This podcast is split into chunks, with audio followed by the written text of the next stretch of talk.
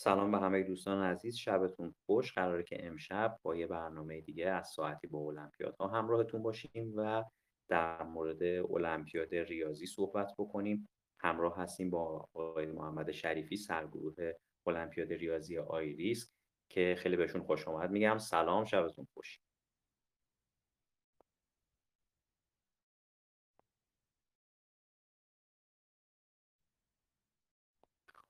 ارتباط شریفی من فکر میکنم قطع شد، منتظریم که دوباره برگردن و به همون اضافه بشه.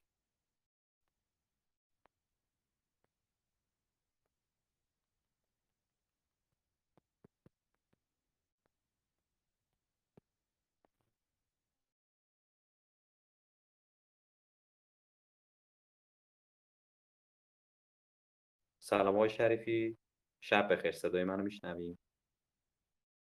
سلام، شب شما بخیر.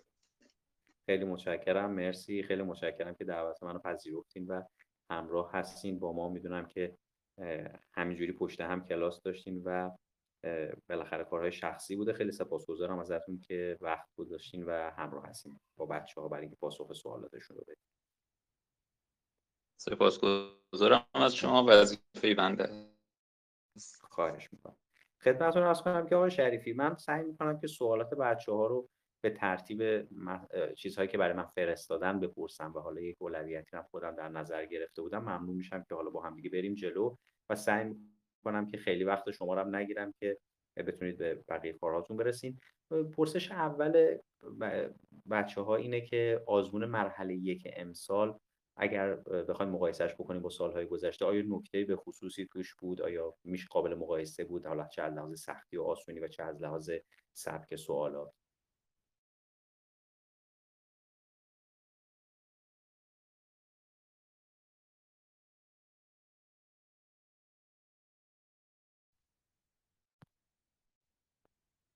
خب سوال منو شنیدین آقای شریفی؟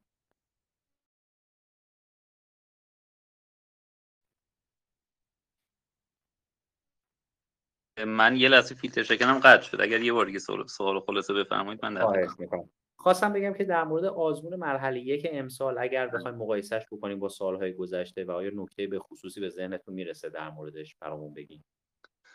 عرض کنم که آزمون حالا به هر صورت من فکر می‌کنم توی سطح متوسط یه مقدار رو به بالا برگزار شده بوده. ما خب تو سالهای اخیر آزمون‌های مرحله اول مدل‌های مختلف آزمون رو دیدیم. مثلا پارسال خب نسبتاً آزمون ساده‌تر از حد متوسطی داشتیم، سال‌های گذشته‌اش آزمون‌های سخت‌تر از حالا امسال هم داشتیم.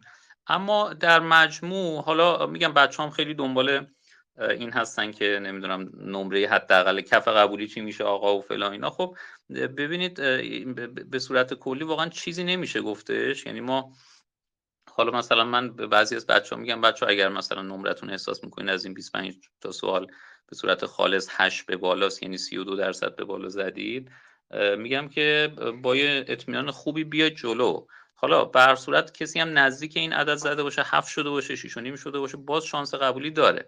مگه اینکه دیگه واقعا خیلی پایین باشه، مثلا نمره 5 و 5.5 و 4 و اینا رو من خیلی توصیه نمی‌کنم دیگه. یعنی میگم خب مگه اینکه حالا نتایج بیاد و استثنا ببینید که اتفاق خوبی افتاده و قبول شدید. ولی خب کسی 8 یا نزدیک 8 به بالا بودش، منطقی هستش که کار رو ادامه بده. ولی خب باز میگم این حدس ما هستش، پیش بینی ما هستش، اما خب به هر حال تا زمانی که مشخص نشه که نتایج چه جوری هست و چون نتایج به هر حال اون کف قبولی تابع وضعیت کلی بچهای شرکت کننده هستش و حالا و اینکه اون 600 نفر برتر حداقل نمره‌ای که کسب کردن چند هستش. اما به هر حال برای اینکه بچه‌ها بلا تکلیف نمونن این توصیه کلی من هست که حالا مثلا اگر نمرهشون 8 یا نزدیک 8 به بالا هستش با خوشبینی بیان و شرکت بکنن دیگه. به هر حال اگر نمرهشون بالاتر هم هستش که دیگه قاعدتا شانس قبولیشون خیلی بیشتر میشه. اما در مجموع آزمون منطقی خوبی بودش امسال برگزار شدش و میشه گفتش که چیز عجیب و غریبی اتفاق نیفتاد تو آزمونی که برگزار شد. سوال‌های خوبی وجود داشت، سوال‌های سخت هم داشتیم، سوال‌های نسبتاً آسون هم وجود داشتش و در مجموع سطح آزمون یه مقدار بالاتر از سطح متوسط.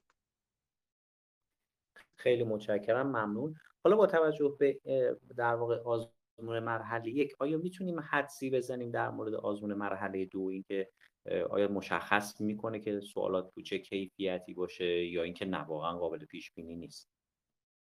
نه واقعا ارتباط منطقی بین این دوتا وجود نداره، یعنی اینکه ممکنه که آزمون مرحله اول سطحش بالا باشه، مرحله دوم خب سطحش یه مقدار پایین تر باشه نسبت به اون متوسط خودش.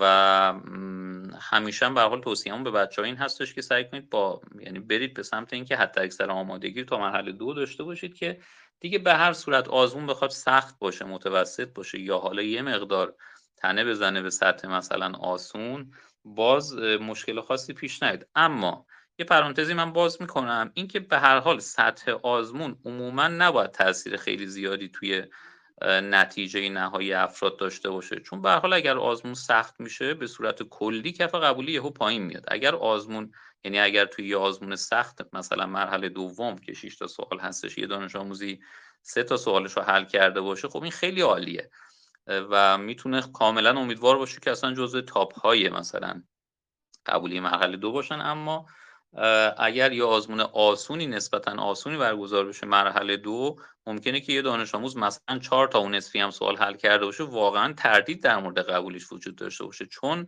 دوره‌های ما داشتیم که کف قبولی مثلا 5 تا سوال بوده از 6 تا سوال. بنابراین زیاد حل کردن سوالا لزوما به معنی این که ما وضعیتمون بهتر هستش نیست، به این خاطر که خب سطح آزمون تعیین کننده است.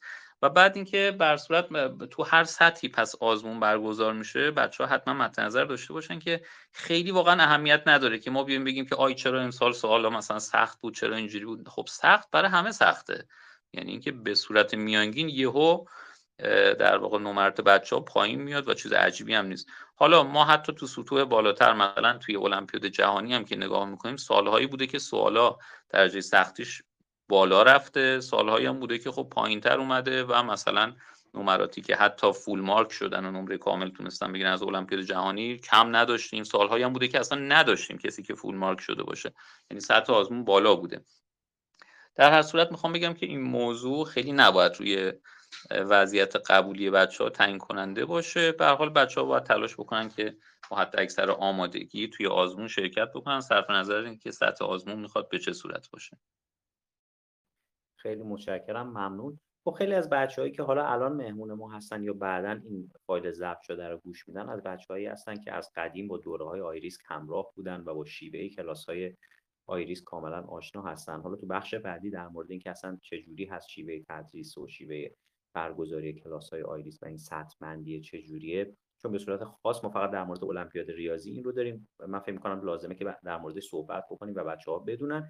برای بچه‌هایی که غیر آیریسکی هستن و حالا مهمون برنامه امشب ما هستن، این بچه‌ها خب واقعا نمیدونن خیلی‌هاشون که چه جوری باید مطالعه بکنن، یعنی حالا نقاط قوتشون رو من میذارم اون دسته خوبی از بچه‌ها که نقاط قوتشون و نقاط ضعفشون رو میشناسن، میدونن کدوم مباحث رو ضعف دارن، ولی دنبال یه راهنما میگردن یا دنبال یک برنامه تر و تمیزی میگردن برای اینکه بتونن خودشون رو برای مرحله دو امسال آماده تر از قبل بکنن. این بچه‌ها آیا با حل سوال میتونن آزمون‌های مثلا مرحله دو رو بزنن، کتاب خاصی رو مطالعه بکنن؟ آیا به صورت ویژه میتونیم برای این بچه‌ها توصیه‌ای داشته باشیم؟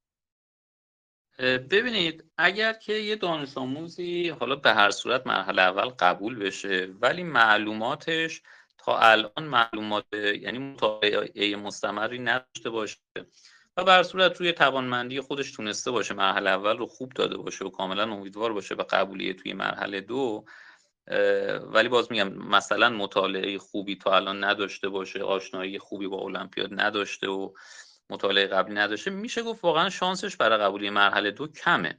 به هر صورت یه درصدی از قبولی‌های مرحله یک بچه‌هایی هستن که خب رو حساب توانمندی ریاضی خودشون قبول میشن، اما قبول شدن توی مرحله دو نیاز به مطالعه، دیدن ایده ها، بررسی خلاصه مباحث مختلفی که لازم هستش که بچه‌ها روش مسلط باشن و اینها داره که بعضی از بچه‌ها حالا تک و توک من برخوردم میاد مثلا میان میگن ما مطالعه زیاد نداشتیم مثلا اینا، ولی خب الان احساس می‌کنیم مرحله اول قبول بشیم تا مرحله دو چیکار کنیم.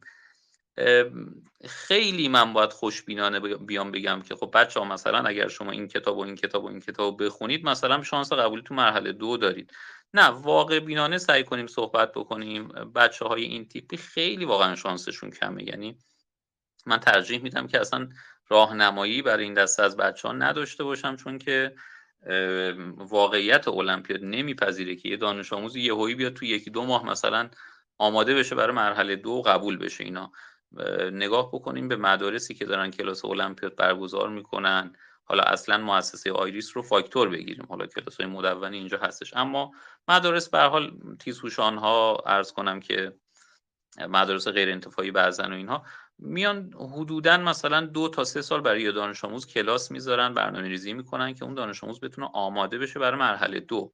بنابراین توی 1 ماه 2 ماه به صورت فشرده واقعا کاری نمیشه انجام داد، چون که روال المپیاد آمیخته هستش با حل مسئله. یعنی یه دانش آموز مطالب رو که میبینه باید وقت داشته باشه که مطالب رو روش فکر بکنه، باید وقت داشته باشه که سوالهای مربوط به اون مطالب رو حل بکنه، یعنی آروم آروم این پختگی توش ایجاد بشه که نهایتاً بتونه توی مرحله دومی که به هر حال یه رقابت اصلی توی المپیاد هستش نتیجه خوبی کسب بکنه. این در مورد این دسته از بچه‌ها که مطالعه زیادی نداشتن، مطالعهشون کم بوده یا آشنایی بوده یا به هر حال مطالعه‌ای نداشتن کلا. من خیلی شانسی قائل نیستم براشون. اما در مورد بچه‌هایی که مطالعه قبلی داشتن و به هر حال با یه آمادگی نسبی اومدن مرحله اول قبول شدن، به هر صورت بسته به نسبت مطالعه‌ای که داشتن خب شانس دارن برای قبولی مرحله دو.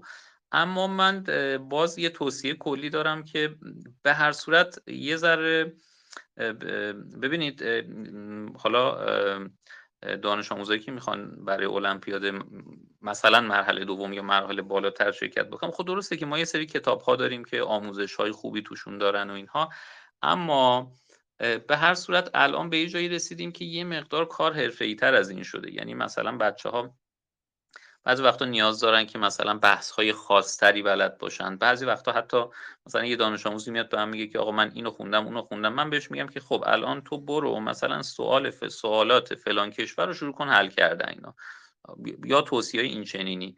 ما یه نسخه کلی واقعا نمیتونیم بدیم که بگیم که خب بچه‌ها مثلا به فرض هر کی این 3 تا کتاب رو بخونه مثلا برای جبر مثلا آماده شده، هر کی این 2 تا کتاب بخونه برای نظریه اعداد آماده شده. نه، درسته که کتاب‌ها کمک کننده هستن اما نمیشه گفت کافی هستن، چون که المپیاد واقعا برخلاف درس عادی به هر صورت سقف نداره. یعنی هر چی یه دانش آموز مطالب بیشتری بدونه، سوال‌ها و ایده‌های بیشتری بلد باشه، به همون نسبت خب دستش بازتر میشه و اون در واقع آرشیو ایده‌هایی که دیده وقتی بیشتر میشه توی مرحله دو هم میتونه عملکرد بهتری داشته باشه. بنابراین من توصیه‌ام این هستش بچه‌هایی که خب یه مطالعه قبلی داشتن اگر میتونن کلاسی رو شرکت بکنن، خب در واقع یه جورایی با نظم اون کلاسه بیان جلو. خب ببینید تجربه سالهای اخیر من این بوده که بچه‌هایی که به هر حال خودخوان المپیاد رو جلو بردن عموما خب نتیجهشون هم خیلی کم رنگتر بوده به نسبت بچه‌هایی که به هر صورت مثلا با یه دبیری که 15 ساله 10 ساله 20 ساله داره المپیاد درس میده و این مسیر رو جلو میرن و به سرعت مطالبی که مثلا یه دانش آموز ممکنه که به صورت خودخوان به هر حال به سختی اون مطالب رو کسب بکنه و حتی به هر حال جزئیات اون مطالب رو درست حسابی نفهمه، خب به صورت اونجا میفهمن جلو میرن. اما باز هم اگر هر کسی امکان شرکت تو کلاس ها رو نداره، حالا این کلاس ها گفتم مؤسسه آیریسک، نمیخوام تبلیغی بکنم هرچند من دبیر هستم توی مؤسسه آیریسک، اینجا یه امکانی برای شرکت تو کلاس ها فراهم شده. حالا ممکنه تو مدارس بچه‌ها خودشون کلاسی ببینن مهیا هستش، هر جا که این امکان هستش برید استفاده بکنید. یعنی رفتن شما سر کلاس رو من خودم یه پوینت مثبتی میبینم که خب یه دانش آموز اولا تو فضای رقابت قرار میگیره، ثانیا مطالب رو با شیب و سرعت بیشتری یاد میگیره و خب این یه برتریه نسبت به اون. و یه سری مطالب هم واقعا تو کتاب‌ها نیستن، یعنی اینکه به هر حال هر چیزی تو کتاب‌ها نوشته نشده، هر ایده‌ای نیستش و دبیر خب کارش همین هست که من برم یه سری ایده رو کنار هم قرار بدم که به اون دانش آموز یاد بدم که ممکنه که با اون شکلی که من میخوام تو کتاب گفته نشده باشه. اما اگرم به هر صورت حالا به هر دلیلی امکان شرکت توی کلاس ها نیستش، حداقل راهنمایی بگیرن، یعنی اینکه یه ذره حداقل مطالعاتشون منظم‌تر بشه که خب توی هر مقطع چی بخونن و اینها. من بعضا بچه‌هایی رو میبینم که میان سوال میکنن که آقا مثلا من اینا رو خوندم، الان به نظر شما چی بخونم الان؟ حالا به هر صورت اگر هم نمیتونن مستقیم تو کلاس و اینها باشن، میگم حالا توصیه کلی بهشون میکنم که حالا اینا رو بخونید بهتر هستش و اینا. بنابراین توصیه‌ام این هست که به هر حال با کسی که مراحل المپیاد رو طی کرده در ارتباط باشید. حالا هر کسی که میخواد باشه، به هر حال رفته به این موفقیتی رسیده باشه، یه تجربه‌ای کسب کرده باشه، اگر با دانش آموزای المپیادی سر و کله زده باشه که بهتر هستش، به هر حال شرایط بچه‌ها رو روش مسلط‌تر هست که بتونن یه ذره منظم‌تر مطالعه بکنن، که در واقع با این حجم زیاد کتاب‌ها و عرض کنم که سوالات المپیاد و اینها بدونن که خب الان به نظر بهتر هستش که چه کاری انجام بدن که به اون پختگی برسن، و الا نسخه عرض کنم که قطعی و خلاصه شفابخشی ما برای المپیاد نداریم که بگیم بچه‌ها مثلا این کتاب بخونید، اون کتاب بخونید، این بخونید، مثلا الان کافی هستش. اینا به هر صورت با توجه به سطح دانش آموزا، با توجه به توانمندیشون، با توجه به نقطه‌ای که الان توش قرار دارن، بهتر هستش که هر دانش آموزی برای خودش بپرسه که من الان چیکار بکنم، من الان این 4 فصل رو خوندم، انقدر مسلطم فلان، انقدر توانمندی حل مسئله دارم، خب توصیه می‌کنیم این کار انجام بده. حالا هر کی یه ذره بالاتر یا پایین‌تر باشه میتونه کار متفاوتی نسبت به اون نفر قبلی انجام بده. بنابراین توصیه‌ام این هستش که خیلی در واقع یعنی این موضوع رو به عنوان مکمل کار خودشون در نظر بگیرن که یه ذره با برنامه جلو بره. خیلی متشکرم، ممنون از توضیحات کاملت. حالا ما هم به بچه‌ها دائم گوشزد می‌کنیم که بچه‌ها یه موقع‌های شما وسواس زیادی به خرج میدین توی انتخاب کتاب، انتخاب استاد، انتخاب مؤسسه. این یه جای دیگه واقعا وقتی از یه حدی بیشتر میشه، به جای اینکه به شما کمک بکنه برای اینکه انتخاب بهتری داشته باشید، متاسفانه زمانتون رو ازتون میگیره و باعث میشه که وقتتون تلف بشه. اگر شما تو این زمان بتونید مسئله بیشتری حل بکنید و کار اجرایی انجام بدید، قطعا نتیجه بهتری میگیرید، چون واقعا تفاوت همه اینها خیلی با هم دیگه زیاد نیست و کار اصلی و همت اصلی رو خود شما انجام میدین. حالا اگر قرار باشه به صورت خاص در مورد کلاس‌های آیریسک صحبت بکنیم، چون المپیاد ریاضی توی آیریسک با بقیه رشته‌ها متفاوته و من فکر می‌کنم این یک نقطه قوتیه که ما داریم توی آیریسک، که کلاس‌هامون به صورت ثابت و در تمام طول سال هماهنگ برگزار میشه توی سطح‌های مختلف و من فکر می‌کنم که خیلی فیلتر شده است، کار خیلی تمیزه و دوست دارم بدونم که این اصلا جاهای دیگه هم با همین شیوه شما کار انجام میدین یا چه مزایایی دیدین توی این سیستم که فکر می‌کنید که برای بچه‌ها مفید بوده و داریم روی این روال میریم جلو. عرض کنید ببینید، حالا چه آیریس و چه مؤسسات دیگه که حالا من باشون همکاری داشتم از قبل یا الان همکاری دارم، به هر حال هدف این هستش که دانش آموز رو به اون آمادگی که تو هر مرحله میخواد اون آزمون رو بده، مرحله اول باشه، مرحله دوم یا حتی مرحله بالاتر، ما برسونیم. اما خب مدل کار توی مؤسسات مختلف متفاوت هستش. در واقع خب مثلا مؤسساتی هستن که موضوعی کلاس ارائه میکنن، حالا من اسم نمیبرم، بچه‌ها میدونن احتمالاً، چون لایو آیریس هستش، من خیلی نمیخوام گریزی بزنم به اسم بردن. عرض کنم که مثلا ممکنه که خب بیان بگن که آقا دوره مثلا نابرابری فلان، دوره مثلا تشابه توی هندسه، خب این میتونه تا یه حد خیلی خوبی کمک کننده باشه برای بچه‌ها اگر که احساس میکنن موضوع خاصی رو ضعف دارن، برن مطالعه بکنن. اما ما کاری که تو آیریسک انجام میدیم که تقریبا میشه گفت تو مؤسسات دیگه نیستش، یا حداقل بگیم به این قدرت واقعا نیستش، این کلاس‌های ماهانه‌ای هست که داریم برگزار میکنیم. یه بخش خوبی از کار ما معطوف شده به این کلاس‌های ماهانه که شرایط رو تقریبا شبیه مدارسی داریم مهیا می‌کنیم برای بچه‌ها که به صورت مستمر برای بچه‌ها کلاس دارن می‌ذارن.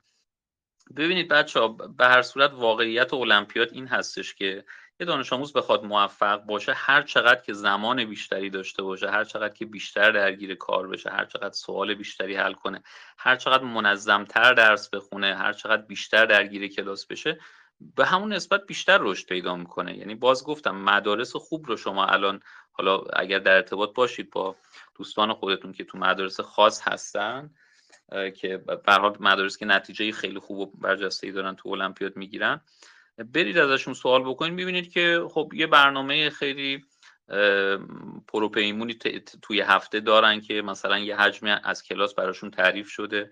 خب هر چند وقت یه بار یه آزمونی میدن، به هر صورت درگیر حل تمرین و حل سوالات مختلف هستن و این یه پروسه مثلا بلند مدت میشه که بچه‌ها رو آروم آروم آماده میکنه و نتیجهش این میشه که خب میگن که ما قبولی خوبی داریم، خروجیشون هم مثلا برجسته میشه و متفاوت میشه نسبت به مدارس دیگه.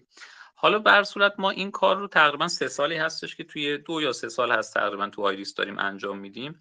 اعتقادمون این هستش که یه دانش آموز برای آماده شدن توی المپیاد این شرایط رو اگر براش مهیا بکنیم قطعا نتیجهش هم بهتر خواهد بود، یعنی به اوج آمادگی خودش میتونه برسه که ماه به ماه کلاس ها پشت هم داره برگزار میشه، به این صورت که خب ما مثلا معمولا تو تابستون 2 ماه کلاس برای بچه‌ها میذاریم، از سال تحصیلی مهر ماه دوباره کلاس ها شروع میشه به صورت مستمر تا مرحله دومی که اردیبهشت ماه هست، اوایل اردیبهشت، دوباره اوایل اردیبهشت که کلاس تعطیل میشه به خاطر امتحانات و درگیری بچه‌ها با امتحانات ترمشون، دوباره از ابتدای تابستون شروع میشه، دوباره 2 ماه کلاس هی ادامه پیدا میکنه و بعد تو این پروسه بچه‌ها به اون آمادگی خودشون میرسن. من همیشه توصیه میکنم که این در واقع یعنی به بچه‌ها میگم این استمراره واقعا هستش که آروم آروم بچه‌ها رو پخته‌تر میکنه، انواع مسئله رو میبینن، درگیر رقابت میشن، خلاصه دوستای خودشون رو میبینن که رقیب هاشون هستن و این فکر میکنم که این نقطه ممتازی برای کلاس‌های آیریس هستش که شرایط رو شبیه سازی کرده مثل شرایطی که توی مدارس در واقع برقرار هست، مدارس خاص و خوب. البته اینکه خب خیلی از مدارس دیگه هستن که مدارس خوبی ان ولی خب واقعا این امکان رو برای بچه‌ها مهیا نمی‌کنن به هر دلیلی، حالا بحث عرض کنم هزینه کردن باشه، بحث این هست که شاید اعتقادی به این کار ندارن یا هر چیز دیگه. حتی مدارس تیزهوشانی هستن که واقعا اسم و رسمی داره اینا، ولی خب کلاس بچه‌ها میگن که ما کلاس نداریم تو مدرسه‌مون. حالا به هر حال این شرایط مهیا شده که بچه‌ها به هر صورت از هر نقطه‌ای که تو ایران هستن، تو شهرهای مختلف میان تو کلاس‌ها شرکت میکنن و استفاده میکنن. این یه نکته در مورد خب کلاس‌های ماهانه. خب ما در عین حال کلاس‌های مقطعی که به صورت جمع‌بندی بخواد باشه نزدیک مرحله 1 و مرحله 2 اینها رو هم به صورت دوره‌های فشرده ما برگزار می‌کنیم. یعنی نزدیک مرحله 1 خب ما عرض کنم که یه حجم کلاسی رو تعریف کردیم، خب حالا یه تعداد از بچه‌هام شاید مثلا از اون کلاس باشن الان توی این لایو که بر صورت تلاش کردیم که مرحله اول‌های سال‌های گذشته رو حل بکنیم، نکاتی اگه وجود داشتش بگیم خیلی با سرعت، یه به هر حال دوره فشرده و خلاصه جمع و جوری باشه که بچه‌های یادآوری براشون بشه و یه درگیری داشته باشن با نمونه سوالاتی که مثلا مدل مرحله اول بود. خب نزدیک مرحله دوم یه همچین برنامه‌ای قطعا خواهیم داشت، یعنی اگر تاریخ آزمون مرحله 2 مشخص شه مثلا بشه 14 اردیبهشت، احتمالا مثلا ما از 2 هفته قبلترش یه دوره فشرده‌ای میشینیم که خب یه سری ایده‌های مرحله دویی مرور بشه و در واقع یه جور جمع‌بندی برای بچه‌ها باشه. این در واقع کلیت کاری هستش که داره انجام میشه، کلاس‌های ماهانه که حالا تحت عنوان 0 تا بی‌نهایت معروف هستش اسم‌گذاری شده و از اونور هم کلاس‌های فشرده‌ای که به صورت جمع‌بندی برای مرحله 1 یا مرحله 2 برگزار میشه. خیلی متشکرم، ممنونم ازت بابت توضیح کامل. یکم برگردیم به عقب. بچه‌های مهمون ما هستن که حالا و خانواده‌هایی که فرزندانشون پایه‌های 8م، پایه‌های 7م و 9م، پایه‌هایی که پایین‌تر از آزمون مرحله 1 امسال و سال آینده هستن. این بچه‌ها خب سوال دارن از شما که بهترین زمان برای شروع المپیاد کیه، از کی شروع کنن، از چه راهی شروع کنن کار رو، و شما به عنوان کسی که پایه 10م به هر حال تونستی مدال بیاری و جدای از اون پایه 11م هم آوردی، مدال آوردن تو پایه 10م و رقابت با بچه‌هایی که از شما یه سال بزرگتر بودن کار راحتی نیست، چه توصیه‌ای داری و چه راهکاری براتون پیشنهاد میدی؟ ببینید بچه‌ها یه نکته‌ای که هستش، اگر دانش آموز اینجا هست که خب سنش کمتره، یعنی مثلا 9م 8م، واقعیت این که ما کف سنی برای شرکت توی المپیاد، برای شرکت توی کلاس‌های المپیاد منظورم هستش، نداریم. یعنی اگر یه دانش آموزی توانمندی این رو داشته باشه که بیاد پا به پای بقیه بچه‌ها جلو بیاد و زودتر از اون حدی که اونها میخوان به هر حال المپیاد رو شروع بکنن، زودتر از اونها شروع بکنه، خب اصلا استقبال میکنیم و اصلا خوشحال میشیم. تو همین کلاس‌های آیریسک ما دانش آموز داشتیم که پایه 6م بودش، ولی این توانمندی رو وقتی دیدیم داره و یه تست اولیه کردیم دیدیم نه واقعا بچه باهوشی هستش و اینها، اومد تو کلاس‌های اضافه شد، الان پایه 8م هستش که واقعا اندازه یه دانش آموز 10م خوب اطلاعات داره، یعنی 2 سال الان از سنش جلو افتاده. خب این دانش آموز برسه به 10م قطعا مدال خوبی میشه. حالا من اسم نمیبرم،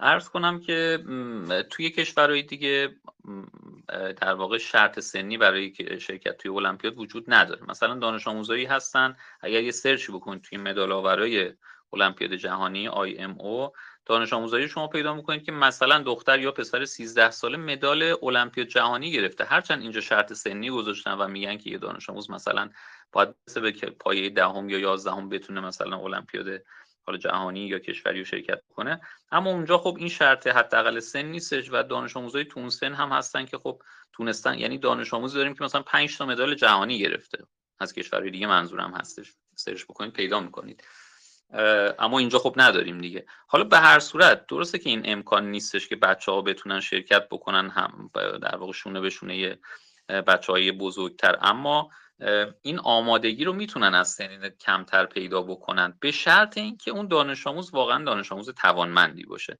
یعنی اگر یه دانش آموزی میخواد مثلا پایه 7م وارد فضای المپیاد خوندن بشه، صرف اینکه مثلا من معلم ریاضیم تعریف کرده که تو ریاضیت خوب هستش، واقعا شاید ما نتونیم نتیجه بگیریم که این دانش آموز به درد مثلا جدی خوندن المپیاد تون پایه میخوره یا نه. یه تستی باید باشه، به هر حال باید خودش رو توی یه مقطع کوتاهی حداقل نشون بده که این در واقع ما هم به این جنبندی برسیم که خب این دانش آموز توانمندی هستش. اما پایه 9 پایه خیلی خوبی برای در واقع المپیاد خوندن هستش. ببینید بچه قبلا که این تفکیک پایه ها نبود، یعنی مثلا الان پایه دوره دوم دبیرستان شده 10م 11م 12م. قبلا اینجوری بود که خب میگفتن اول دوم سوم و 4م دبیرستان. یعنی پایه 9می که الان هستش دوره اول، قبلا توی دوره دوم بود و برای این دسته از بچه‌ها کلاس المپیاد گذاشته میشد. یعنی بچه‌ها از پایه 9می که الان هست اگه معادل سازی بکنیم المپیاد میخوندن 9م 10م و 11م. حالا به هر حال یا 10م نتیجه میگرفتن یا 11م نتیجه میگرفتن، یعنی یه فرصت بیشتری برای المپیاد خوندن داشتن. بنابراین این اتفاق افتاده که الان بعضی مدارس خاص همین حرکت رو دارن انجام میدن، یعنی برای بچه‌های 9مشون کلاس المپیاد دارن میذارن، چون میدونن که این بچه‌ها درسته که امسالی که 9م هستن نمیتونن المپیاد رو به صورت رسمی به خاطر پایه تحصیلشون شرکت کنن، ولی خب این دانش آموزا به هر حال پایه 10م که میتونن شرکت بکنن. پس یک سال زودتر اگر المپیاد رو شروع کرده باشن، یک سال جلو افتادن.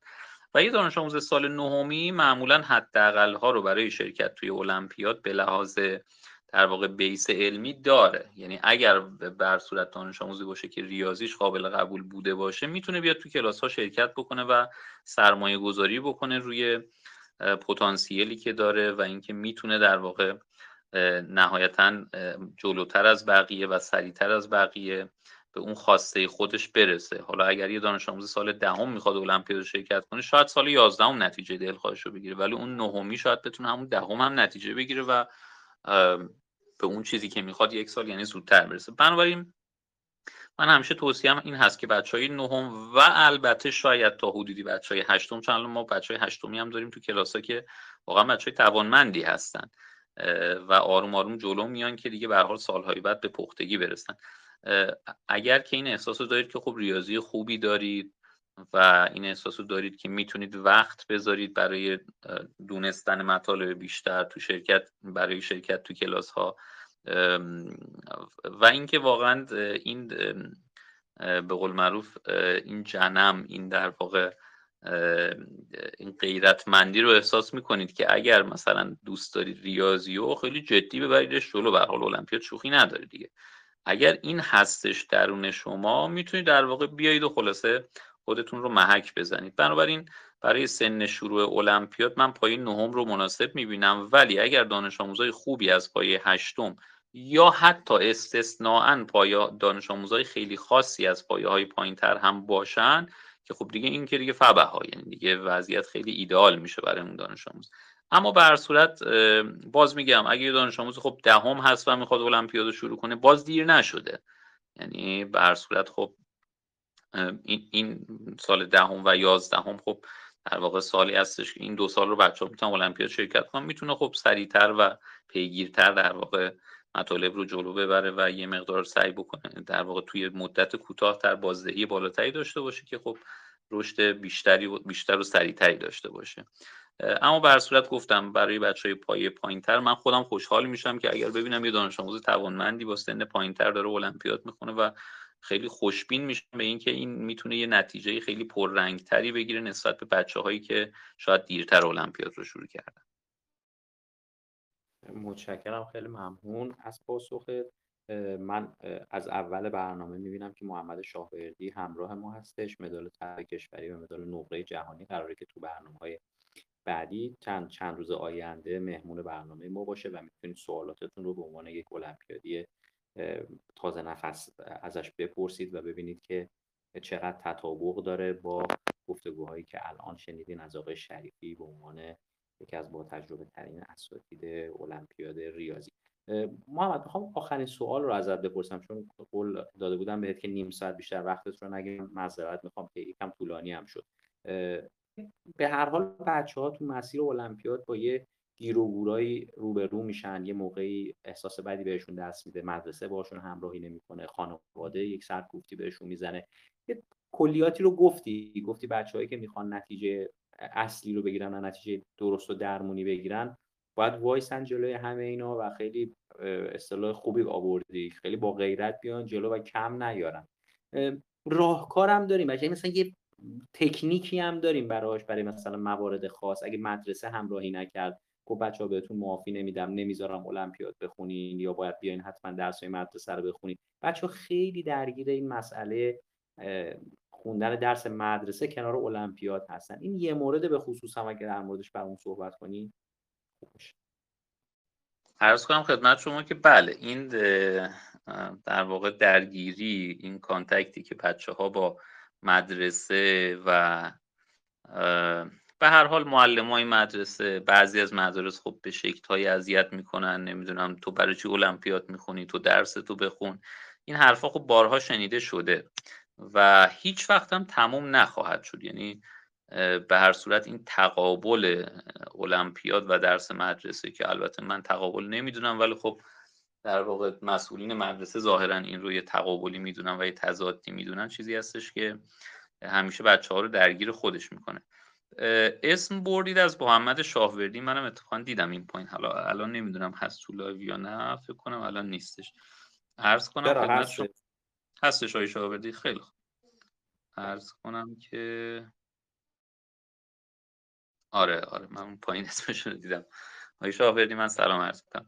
ببینید من به بچه‌ها خیلی وقتا میگم بچه‌ها فرش قرمز جلو پاتون پهن نمی‌کنن برای المپیاد خوندن. این که بفهمن شما دانش آموز المپیادی هستید، نمیان بگن که خب ما به تو مثلا این امتیازات رو میدیم تو فقط برو بشین المپیادتو بخون. هیچ وقت این ذهنیت رو نداشته باشید.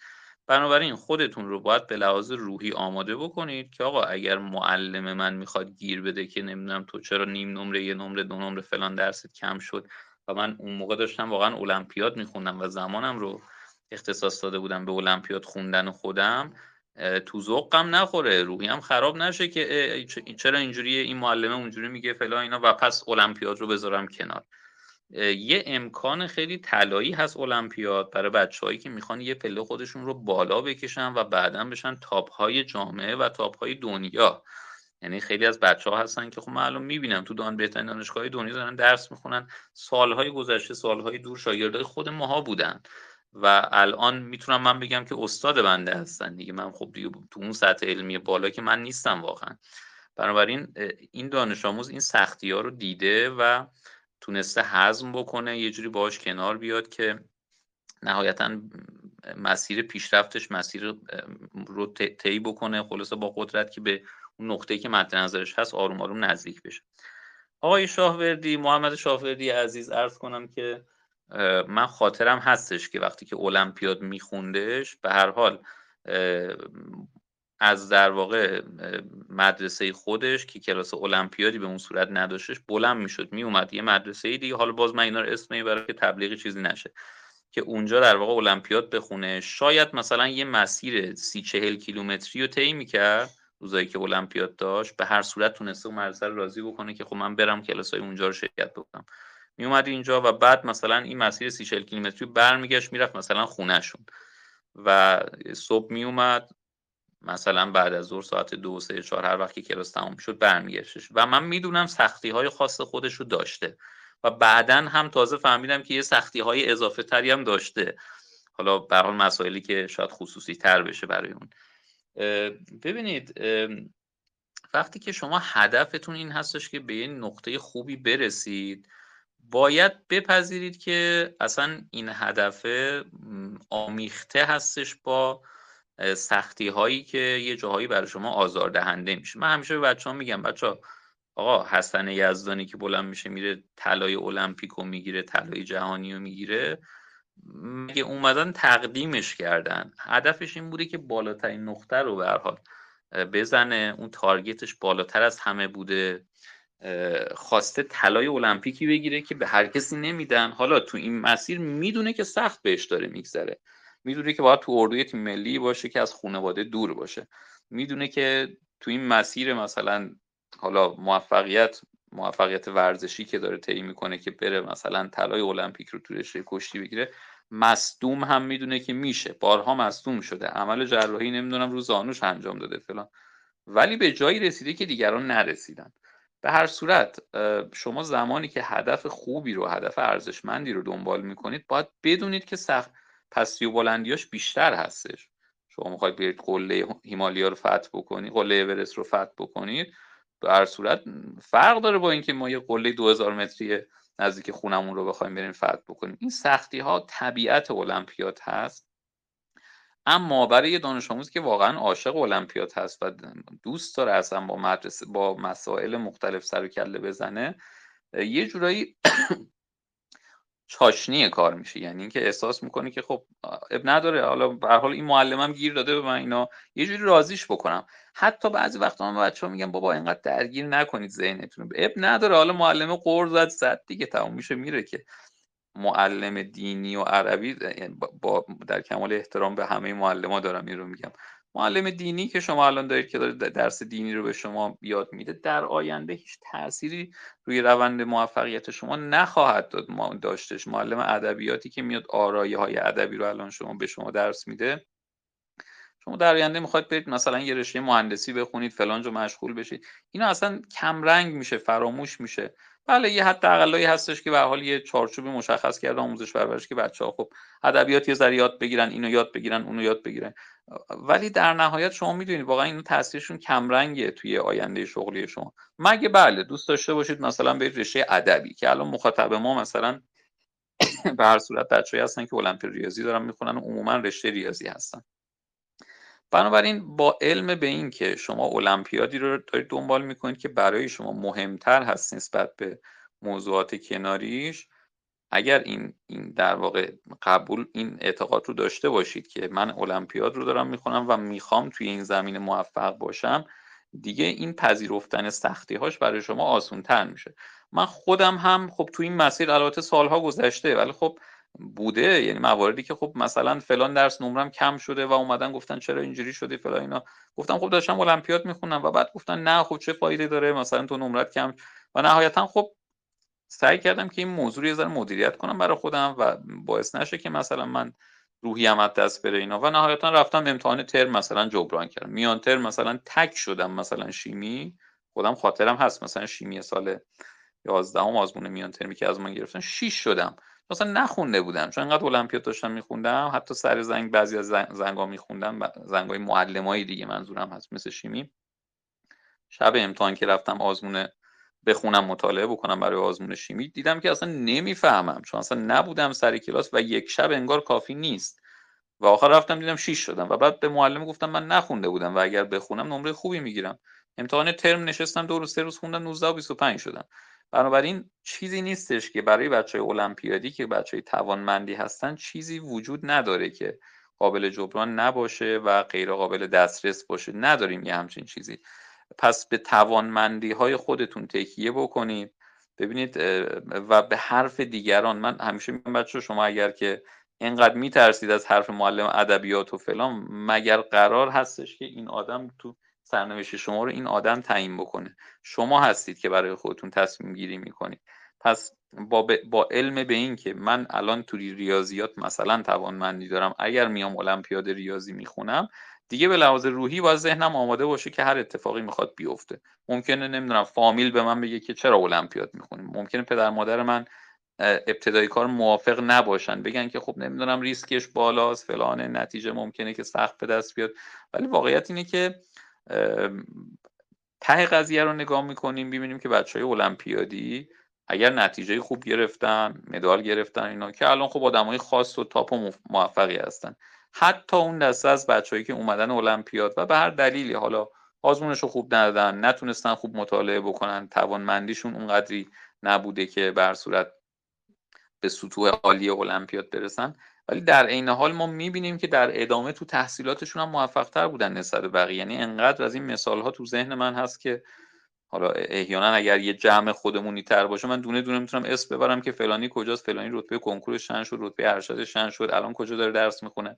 و بنابراین بچهای المپیادی کلا بچهایی هستن که چون یاد میگیرن با یه لول بالاتر از بقیه کار بکنن، با سطوح بالاتری از درس ها خودشون رو درگیر بکنن، فکر بکنن در مورد مسائل، اصلا حل نشه یه سوالی برن هی حلش رو ببینن، یه چیزی جدید یاد بگیرن، در نهایت هم آدمای موفق‌تری هستن. حالا این وسط انتخاب بین بچه‌ها، برای بچه‌ها در مورد المپیاد و اینکه شما مسیر عادی خودتون رو یعنی مسیر آموزشی رو غیر المپیادیش بکنید، بشینید کنار دانش آموزای عادی و مسیر آموزش پرورش و اون در واقع 4 تا استانداردی که برای تحصیل توی دبیرستان در نظر گرفتن برای شما رو طی بکنید، این انتخاب بین شما هستش. ولی من همیشه توصیه میکنم وقتی که شما توانمندی این رو دارید که مثلا توی حوزه خاص به صورت خاص کار بکنید، اگر که از این توانمندیتون استفاده نکنید دارید ضرر میکنید، دارید به خودتون ظلم میکنید. وقتی که یه نفر 2 متر قدشه باید بره بسکتبال، باید بره یه کاری بکنه. این قد بلند که فقط برای تعویض لامپ نیستش که بالاخره من این توانمندی رو دارم، 2 متر و 10 سانتی قدم، 2 متر و 5 سانتی قدم، باید برم استفاده بکنم تا جایی که میتونم، بالاخره جلو برم ببینم این الان به درد من خوردش یا نه. حالا تو ریاضی هم همینه، وقتی این توانمندی یه دانش آموزی داره نباید دیگه در حق خودش ظلم بکنه، باید تو این زمینه بیاد استعداد خودش رو استفاده بکنه تا جایی که میتونه جلو بره و مطمئن باشه که این در واقع پرداختن به استعداده قطعا در آینده به دردش میخوره، چون استعدادش رو داره بارور میکنه. و خیلی از بچه‌ها رو میبینیم دیگه توی زمینه ریاضی المپیاد وقتی وقت میذارن و حالا به هر صورت تا جایی که میتونن پیشرفت میکنن و به نتیجه در حد خودشون میرسن، در آینده میبینن که این نتیجه یه جورایی پیش زمینه شده و زمینه ساز شده برای پیشرفت‌های بعدیشون و اونا رو آدمای پخته‌تری کرده. بنابراین من به صورت کلی میگم که یه ذره به قول معروف نازک نارنجی بودن رو بچه‌ها کنار بذارن و خلاصه بچه‌های المپیادی یه ذره پوسکلوفتر باشن و توی این با حرف‌های خلاصه این و اون و نمیدونم دوست و رفیق و خانواده و در این حال که من میدونم اینا به هر حال میتونه آزاردهنده باشه، ولی با جدیت خودشون سعی بکنن که اوضاع رو به نفع خودشون تغییر بدن که چیزی نتونه مانع از این بشه که با قدرت کارشون رو دنبال بکنه. خوب بود. دارم هنوز تصور اون مثالی که زدی که قد بلند فقط واسه تعویض لامپ نیست خیلی باحال بود. جای دیگه هم استفاده کرده بودی؟ نه الان من تو سرم عالی بود.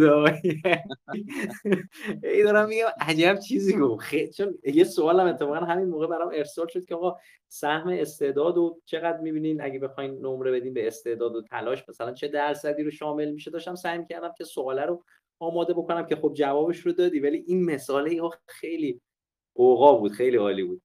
محمد شاوردی هست آقای مطلق، نکنید یه مسئله هست مثلا یکی که قدرش بلنده میگن آقا چنارم بلنده اینا. خب آقا تو چه فرق با چنار داری؟ بالاخره باید یه این قد بلنده یه چیزی بشه دیگه بالاخره اینا. یا ببخشید من این قشنگی، ولی خب کسی که زورش زیاده میگن خرم زورش زیاده اینا. خب بله، ولی خب این زوره یه کارش بکن، بالاخره برو باشگاه، برو یه کاری بکن که آره. ولی خیلی باحال بود، خیلی بجا به موقع بود. حالا وقت نداریم محمد، من داشتم فکر می‌کردم که اگر سر المپیادهای دیگه من از تو می‌خواستم بیای فقط یه رو 10 دقیقه یه تشر به بچه‌ها بزنیم، من فکر می‌کنم که فوق‌العاده می‌شد، برای اینکه مدل صحبتت و روونی کلامت خیلی دلنشینه و من مطمئنم بچه‌هایی که الان اینجا هستن، چه حالا دوستانی که از قدیم ما می‌شناسیمشون، چه بچه‌هایی که شنونده جدید ما هستن، خیلی راحت‌تر می‌تونن انتخاب بکنن مسیرشون رو و تصمیم بگیرن. محمد شاوردی هست باهمون، نمیدونم دوست داره صداش رو وصل کنه، آیا امکانش رو داره یا نه؟ چون اسمش رو آوردیم و در موردش صحبت شد، اگه دلش بخواد میتونه سلام علیکی داشته باشه اگر امکانش رو داشته باشه. میکروفونش بسته. بله حتما. منم سلام عرض می‌کنم خدمت شما مطلق و استاد عزیزم آقای شریفی، همه بچه‌ای که دارن گوش میدن. واسه من لطف داشتید خیلی، من وی پی ان هم یه لحظه اذیت کرد، اونجا خواستم احترامی بکنم نشد. من خوشحالم، خیلی جلسه خوبی بود امروز، لذت بردم. حالا ان شاءالله که یه روزی وقت بشه منم بیام یه مقدار در مورد تجربیات و چیزهای مختلف صحبت بکنم، حرفای بچه‌ها هم بشنویم. اگه موردی هست در خدمتم. عرض کنم که فقط یه نکته که هستش، من به بچه‌ها آقای مطلق عرض کنم خدمت شما که حتما من توصیه میکنم همینجا به بچه‌ها اگر جلسه‌ای تشکیل دادید، اگر عرض کنم وایس چتی هستش که آقای شاهوردی حضور داره، من 100% توصیه میکنم به بچه‌ها شرکت بکنن، چون میدونم که ببینید دقیقاً آدمی هستش که این موانعی که الان بچه‌ها مثلا خب پیش روی خودشون دارن رو این اصلا دیده و لمس کرده و با وجود این در واقع موانع جلو رفته و به موفقیت رسیده و نهایتا مدال نقره جهانی المپیاد ریاضی رو کسب کردن. اتفاق کمی نیستش که همه این موانع رو آدم کنار بزنه تا اون رأس کار پیش بره. بنابراین حالا من خیلی دقت به برنامه‌های آیریس نکردم، ولی اگر که حالا برنامه‌ای چیده شده، تدارک دیده شده که ایشون هستن، حتما بچه‌ها شرکت بکنم. فکر می‌کنم که تجربه خوبی بتونه منتقل بشه از آقای شاهوردی به دوستان المپیادی و شاید ابهامی سوالی چیزی داشته باشن از در واقع با بیان ایشون و از قول ایشون اگر که موضوع مطرح بشه شاید ملموس‌تر هم حتی باشه براشون.